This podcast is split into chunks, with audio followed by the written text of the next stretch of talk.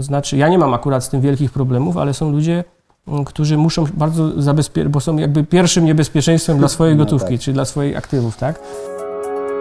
O innym wymiarze biznesu rozmawiają Adrian Koczy i Andrzej Burzyński.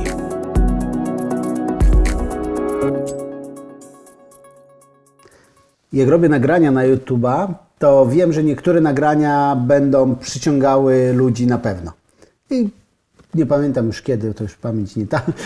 Nagrałem takie, jak zarządzać budżetem domowym. Krótkie, 5-minutowe nagranie, pokazujące konkretny model, jak spisywać rzeczy, jak je w kategorie podzielić, jak planować wydatki roczne, niespodziewane. I ten film żyje swoim życiem. Tak. Zauważyłem, że większość przedsiębiorców ma problem z zarządzaniem i budżetem domowym, ale także, a może przede wszystkim budżetem firmowym. Jak to było u Ciebie? Od początku wiedziałeś, że budżetem firmowym trzeba zarządzać, zarządzałeś nim, miałeś to we krwi? Czy uczyłeś się tego? No właśnie, ja nie potrafię tak prosto powiedzieć, jak mówię, że wyszczególnić w tabelce, jak należy zarządzać budżetem firmy. Nie potrafię tego tak prawdopodobnie prosto wyłożyć, bo ja to mam we krwi. Mhm. To już do tego stopnia, że do dzisiaj przechowuję notę z wojska, kiedy miałem 21 lat i zawsze mnie się pieniądze trzymały. I chłopaki wiedzieli, że jak im zabraknie do żołdu, to wiedzieli, gdzie, i mam wyszczególnione w tym notesie, kto ile mi jest winien. I to tam jeszcze w dziesiątkach tysięcy złotych było, nie? Bo to oddawali, czy trzymasz ich na procent przez te lata? Ja już nie pamiętam. W każdym razie to już tak dawno, że w większości oddawali, bo wtedy już by nie dostali następnej pożyczki. Wtedy spełniałem rolę takiego, w pododdziale spełniałem rolę Żyda albo lichwiarza, tak? Ale pieniądze mnie się trzymały, bo stosowałem prostą zasadę. Trzeba wydawać mniej niż się zarabia. Czyli przychody muszą być większe od wydatków. Mhm. I to się sprawdza we wszystkich miejscach, czy we wszystkich podmiotach, czy powiemy o rodzinie, czy powiemy o firmie, z wyjątkiem państwa. Państwo uważa, że nie musi się stosować do tej zasady. W związku z tym państwo co jakiś czas bankrutuje. No, niestety państwa mogą sobie na to pozwolić, ponieważ mają jeszcze aparat ucisku. Po ich stronie stoi siła, w związku z tym mogą w jakikolwiek inny sposób wymuszać, żeby te dochody zwiększać, tak? A my w naszych budżetach domowych czy w firmach mamy tylko tyle, ile nam wpłynie, w związku z tym musimy zachowywać większą dyscyplinę budżetową, czyli większą dyscyplinę finansów. To jest ciekawe, jak taką dyscyplinę człowiek nauczy się, wypracuje w sobie, to kiedy prezydentem Nowej Soli nikt inny nie chciał zostać, został Władysław Tyszkiewicz, były przedsiębiorca, to on powiedział prosto, miasto musi funkcjonować jak firma, musi zarabiać. Tak.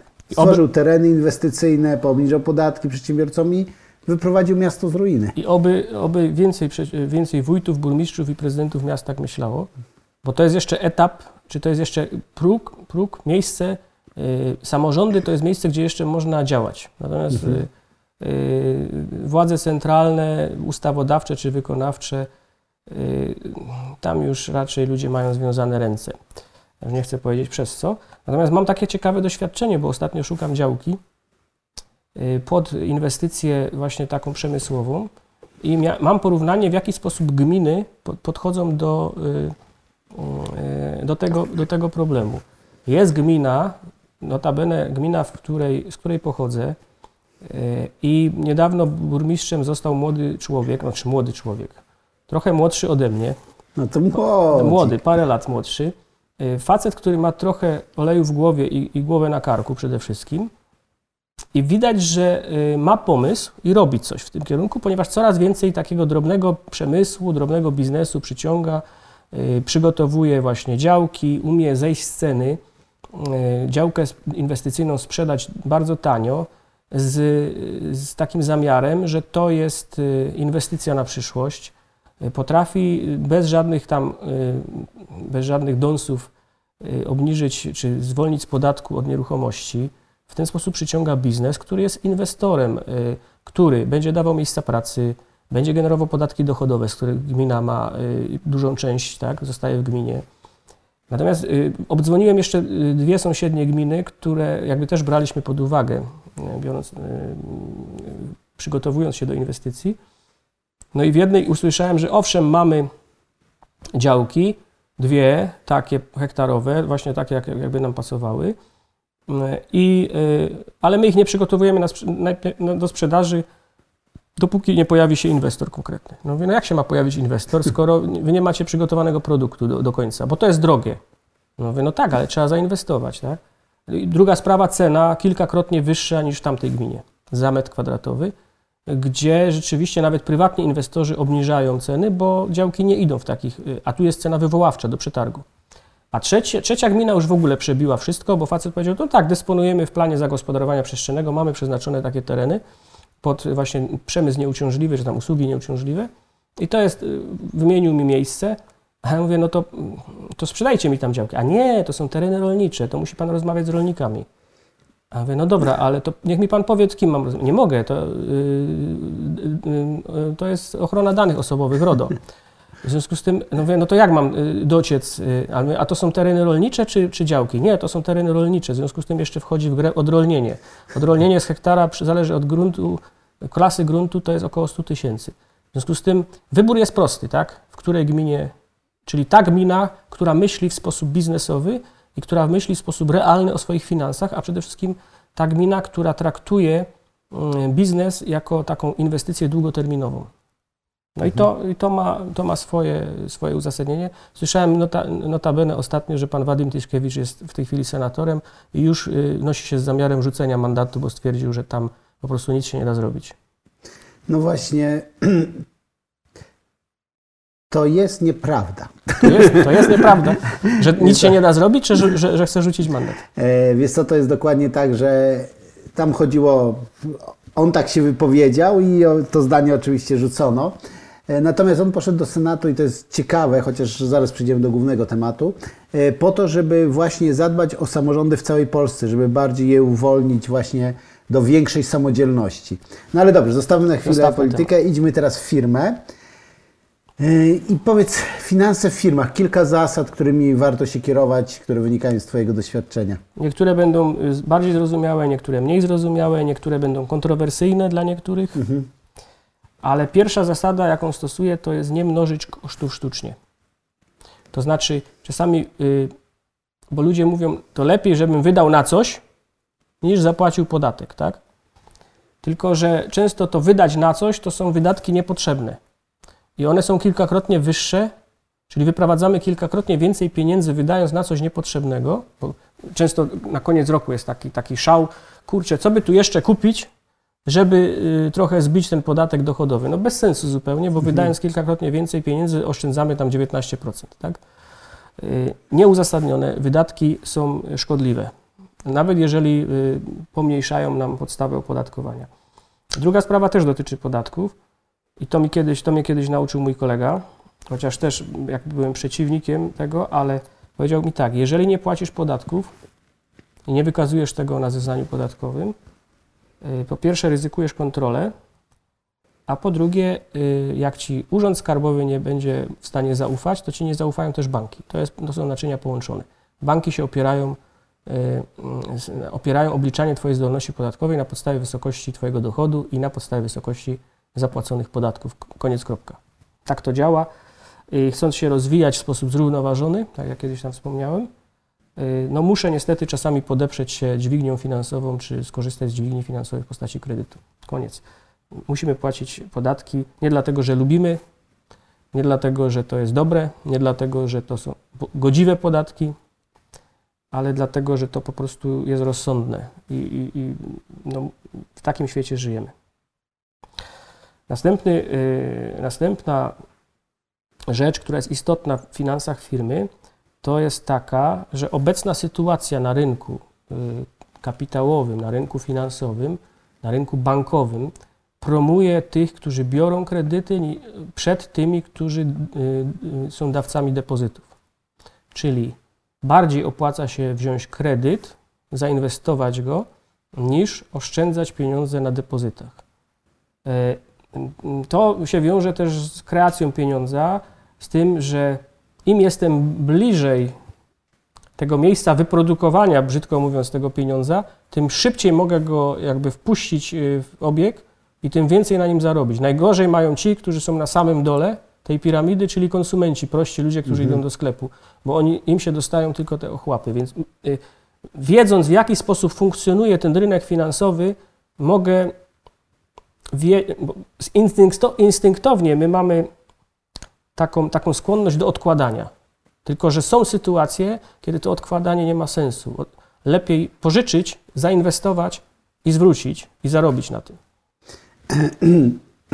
Adrian, co? Że tak powiem, ty masz tendencję do odkładania pieniędzy. Nie wszyscy mają ją instynktownie, zapewniam cię. Widzisz? Niektórzy mają instynktownie do wydawania tendencję. To już jest jakby ostatnie stadium, że tak powiem, rozwoju.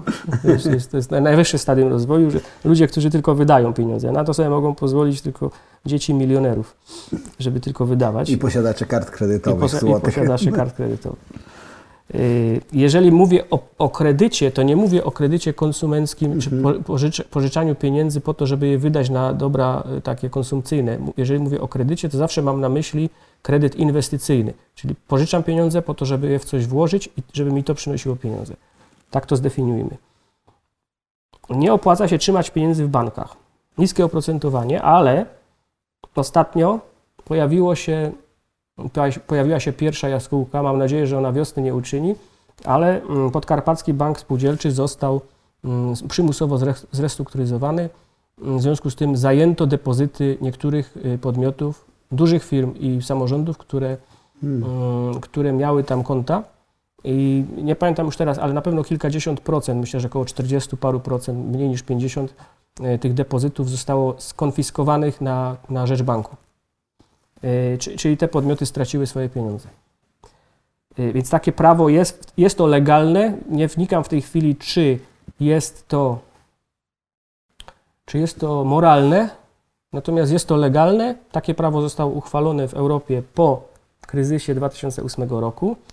Już zostało zastosowane bodajże na Cyprze, a w tej chwili pierwszy raz w Polsce. Bank miał 100 tysięcy kont i jakieś chyba 10 miliardów kapitału. Więc niewielki bank, ale pierwsza jaskółka została, czy pierwszy krok został uczyniony. Następny, ja już to o tym mówiłem, kiedy trzymasz gotówkę, tracisz na inflacji, ryzykujesz kradzież, ale nie ryzykujesz, że bank cię okradnie, czy bank ci zabierze pieniądze, no po prostu on wtedy nie ma twoich pieniędzy. Nie wiem, nie wszyscy sobie zdają sprawę, że oddając pieniądze do banku, tracimy kontrolę nad naszymi pieniędzmi tak naprawdę. I to prawo bankowe jest tak skonstruowane, że to banki mają taką uprzywilejowaną pozycję w tych relacjach. Jeżeli trzymam gotówkę, to raczej nie złotówki. Zasada jest taka, obserwowana zasada, że cokolwiek by się nie działo na świecie, czy to jest pożar w Australii, czy w Amazonii, czy jakieś zawirowania na giełdzie w Stanach Zjednoczonych, czy gdziekolwiek, to pierwsza waluta, która obrywa, to są złotówki. Nie wiem dlaczego, ale po prostu my jesteśmy bici z każdej strony, nie? Czyli jeżeli coś się dzieje, to złotówka natychmiast dostaje czkawki. Czyli każdy musi jakby stwierdzić, jaka waluta jest bezpieczniejsza. Niektórzy mówią dolary, niektórzy mówią euro, jeszcze niektórzy mówią, że franki szwajcarskie, niektórzy stawiają na jeny, ale myślę, że najgorszą opcją to są złotówki. I teraz pytanie, co zrobić z pieniędzmi, które się pojawiają w firmie. No, albo zainwestować z powrotem w biznes. Już nie mówię teraz o tym, jak zostać inwestorem, bo tośmy mówili na innym tym. Czyli te pieniądze, które są wpuszczane z powrotem w biznes, czyli na przykład w powiększanie stanów magazynowych, tak? Albo w ulepszenie parku maszynowego, albo w cokolwiek innego, w ulepszenie budynków, tak? Czy w poprawę jakości budynków. Są zawsze lepiej wydatkowane i lepiej pracują niż przechowywana gotówka, chociaż dobrze mieć jakąś tam poduszkę finansową na wypadek jakichś zawirowań. Dlatego mówię, lepiej jeżeli przechowujesz już gotówkę, to nie w formie polskiej waluty. I u siebie, tak? Znaczy u siebie, znaczy nie w banku. No bank, mówię, jest ta procedura bail-in i jeżeli bank, jeżeli pan będzie chciał, będzie miał kłopoty, to jest opcja w tej chwili zgodna z prawem, żeby cię pozbawić. Zwłaszcza jeżeli to jest depozyt powyżej 400 tysięcy złotych, nawet prywatny, jeżeli powyżej 100 tysięcy euro, to mogą ci z tego dużą część skubnąć. I możesz dostać na przykład za to akcję zbankrutowanego banku. Więc wymienił stryjek siekierkę na kijek. I prawdopodobieństwo, że tak się będzie działo, coraz częściej rośnie. Nie wiem, czym się to skończy, no ale zobaczymy. Należy zastanowić się bardzo skrupulatnie, jak płacić podatki, w jakiej formie opodatkowywać swoje dochody, bo to, że trzeba je opodatkowywać, to nie ulega wątpliwości. Natomiast w jakiej formie opodatkowywać, no bo tak, z jednej strony są możliwości w tej chwili, nie chcę używać słowa optymalizacja, bo to słowo jest ostatnio niepopularne, ale są możliwości rozsądnego płacenia podatków, z tym, że nasze państwo jakby ciągle próbuje zagwarantować sobie tak arbitralnie możliwość decydowania o tym, czy ja płacę te podatki uczciwie w końcu, czy nie. Nawet jeżeli je płacę uczciwie, mi się wydaje, że uczciwie i płacę je zgodnie z prawem, to i tak państwo sobie rezerwuje taki arbitraż, że w razie czego może powiedzieć, że to jest jakaś klauzula obejścia i powiedzieć, że jednak nie tak. Więc to jest jakby sprawa dyskusji z doradcą podatkowym, z prawnikiem, z księgowym, ale naprawdę jest istotne, jak płacimy podatki, w jakiej wysokości płacimy te podatki i z jakiego podmiotu płacimy te podatki. Bo to też nie jest to samo. No, mówiłem to już w pewnym momencie, że zyski przynosi pieniądz, który jest w obrocie, a nie ten, który leży. W związku z tym, jeżeli mamy poduszkę finansową w jakiejkolwiek formie, czy to jest w formie gotówki, czy to jest w formie pieniądza na koncie, czy to jest w formie kruszców, czy to jest w formie czegokolwiek innego, to musimy mieć świadomość, że w tym momencie ten pieniądz nie pracuje. Więc musimy to jakby wybalansować. Na ile jesteśmy w stanie sobie pozwolić, żeby odłożyć część aktywów, które mamy, takich płynnych aktywów, po to, żeby te aktywa nie pracowały, ale spełniały rolę taką zabezpieczającą. Ja wolę mieć takie aktywa gdzieś ulokowane w sposób w miarę bezpieczny, niż na przykład wykupić jakieś przesadne ubezpieczenie.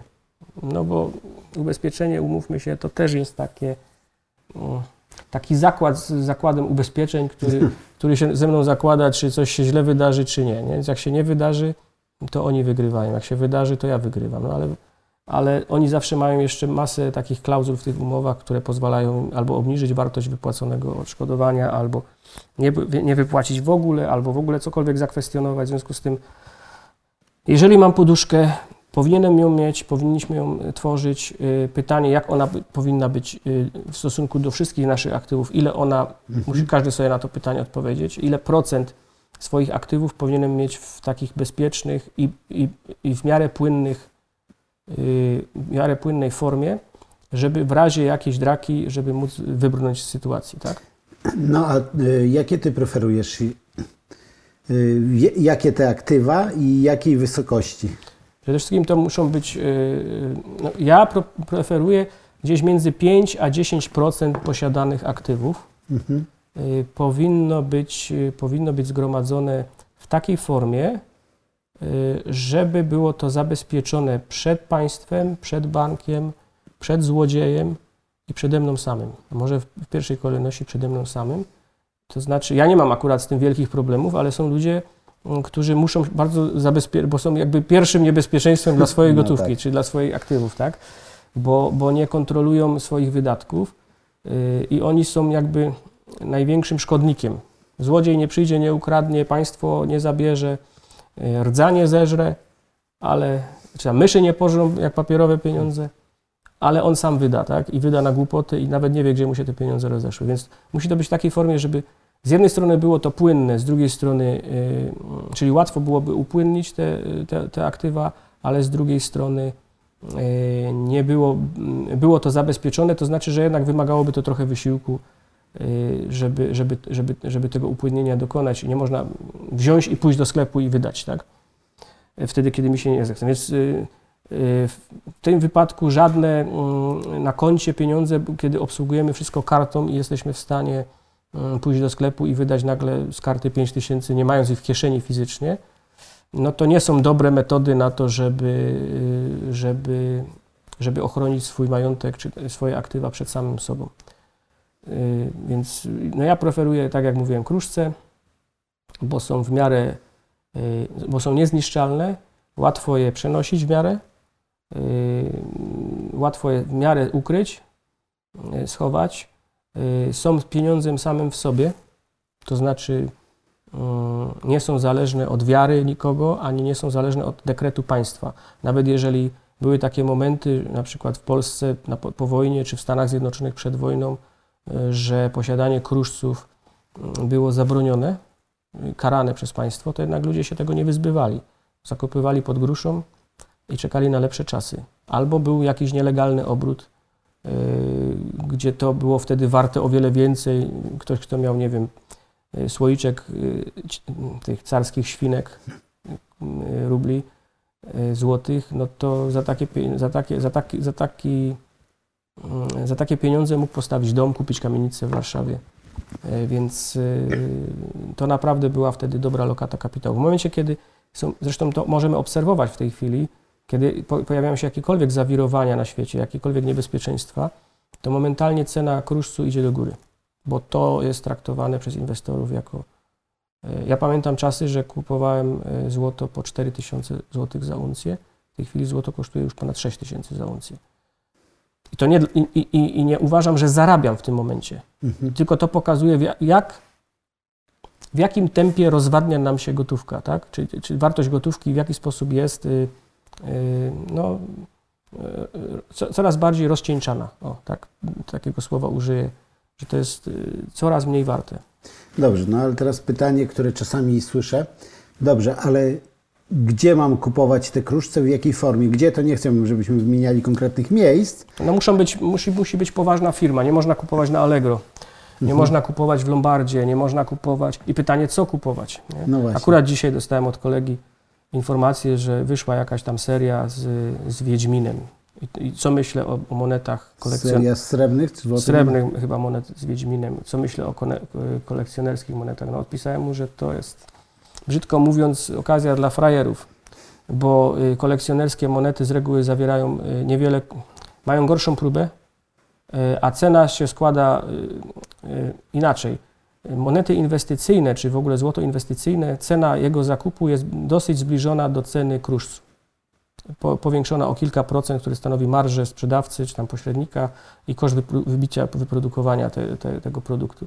Natomiast monety inwestycyjne mają się, ceny monet inwestycyjnych, czy jakichkolwiek, na przykład biżuterii, ma się nijak do ceny kruszcu, bo tam jest ogromną rolę gra właśnie ta wartość niby kolekcjonerska i koszt produkcji takiego medalu, takiej monety czy takiej biżuterii. I tego się nigdy potem nie da odzyskać. Ale to już jest masę kanałów na YouTubie, które o tym opowiadają. Ja wcale nie jestem specjalistą, ja jestem raczej konsumentem rynku złota. W związku z tym nie podejmuję się, że tak powiem, wypowiadać na ten temat bardziej specjalistycznie czy bardziej poważnie, bo podejrzewam, że są ludzie, którzy mi wytkną masę błędów w tym. Ale generalnie zasada jest taka, że dobrze jest mieć chociaż kilka procent swojego majątku przechowywane gdzieś tam, nie wiem, u babci Gieni, zakopane w ogródku, o którym tylko ja wiem, że jest.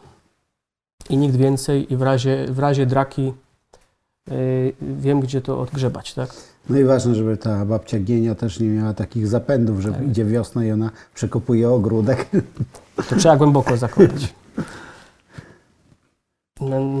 Co tu jeszcze mam zapisane? Należy się dobrze zastanowić, jak korzystać z pieniędzy w firmie, bo można wykorzystywać inwestycyjnie pieniądze, które firma zarabia. Strzelam. Mam dwie firmy. Jedna ma nadpłynność, a druga potrzebuje inwestycji. Obie firmy należą do mojej grupy kapitałowej. W związku z tym ja w tym momencie jestem tylko pośrednikiem. Biorę pieniądze, które są w firmie, która zarabia, inwestuję w firmie, która potrzebuje kapitału i ona rośnie. Ja wiem, że ona rośnie i ona za 2 lata będzie już firmą, która zarabia. Więc są metody, żeby nie wyciągając tej pieniędzy,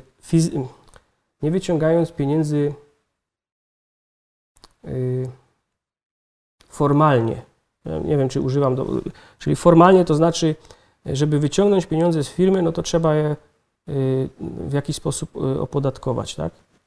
Przy wyciąganiu, na przykład w formie dywidendy, to zapłacę w spółce ZOO podatek raz, a potem wybierając dywidendę, płacę drugi raz, czyli tracę na tym 2 razy po 19%, tak? Strzelam. Więc jest metoda, żeby zainwestować, są metody, żeby zainwestować te pieniądze w tą firmę, a nie wyciągać ich faktycznie, czyli nie wyjmować ich z bilansu tamtej firmy. Są metody, no tutaj to wymaga tego, żeby właśnie był jeden podmiot, który, tak jak ja jestem, podmiot liryczny, który jakby będzie w tym wszystkim pośredniczył, czy jakby będzie gwarantował swoją osobą, że te transakcje będą bezpieczne. Bo gdybyśmy chcieli tak zrobić między dwoma firmami zupełnie niezwiązanymi ze sobą, no to to się nie da.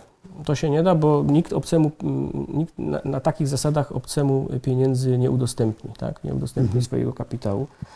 Więc to jest, należy dobrze się nad tym zastanowić, dobrze jakby przedyskutować to z doradcą podatkowym, z prawnikiem, ale są metody na to, żeby to robić. I to jest bardzo fajna metoda na to,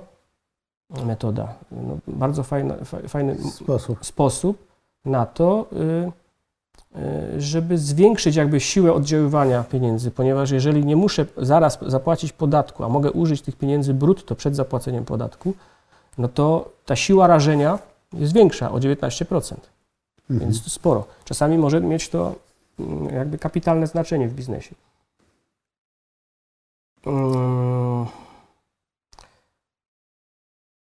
To już mówiłem, zakup złota i srebra. Właściwie są jeszcze rzeczy, wiele rzeczy jest takich, o których byśmy mogli rozmawiać, ale one są zbyt szczegółowe, one bywają zbyt drobiazgowe. Właściwie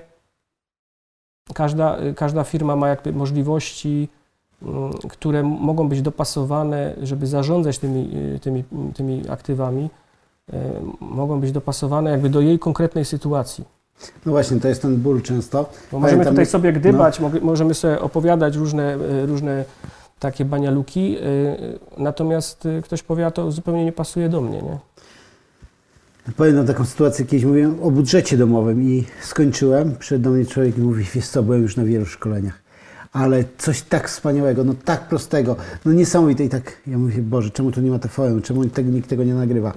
I mnie wychwala, no ja już tam odlatuję i on w pewnym momencie mówi, mam tylko do Ciebie jedno pytanie. Było całodniowe szkolenie na temat budżetu, no popołudnie, na temat budżetu. Mówi, mam tylko jedno pytanie, jak mam zarządzać budżetem domowym? Cały dzień mówiłeś o tym. Tak, i on był zachwycony.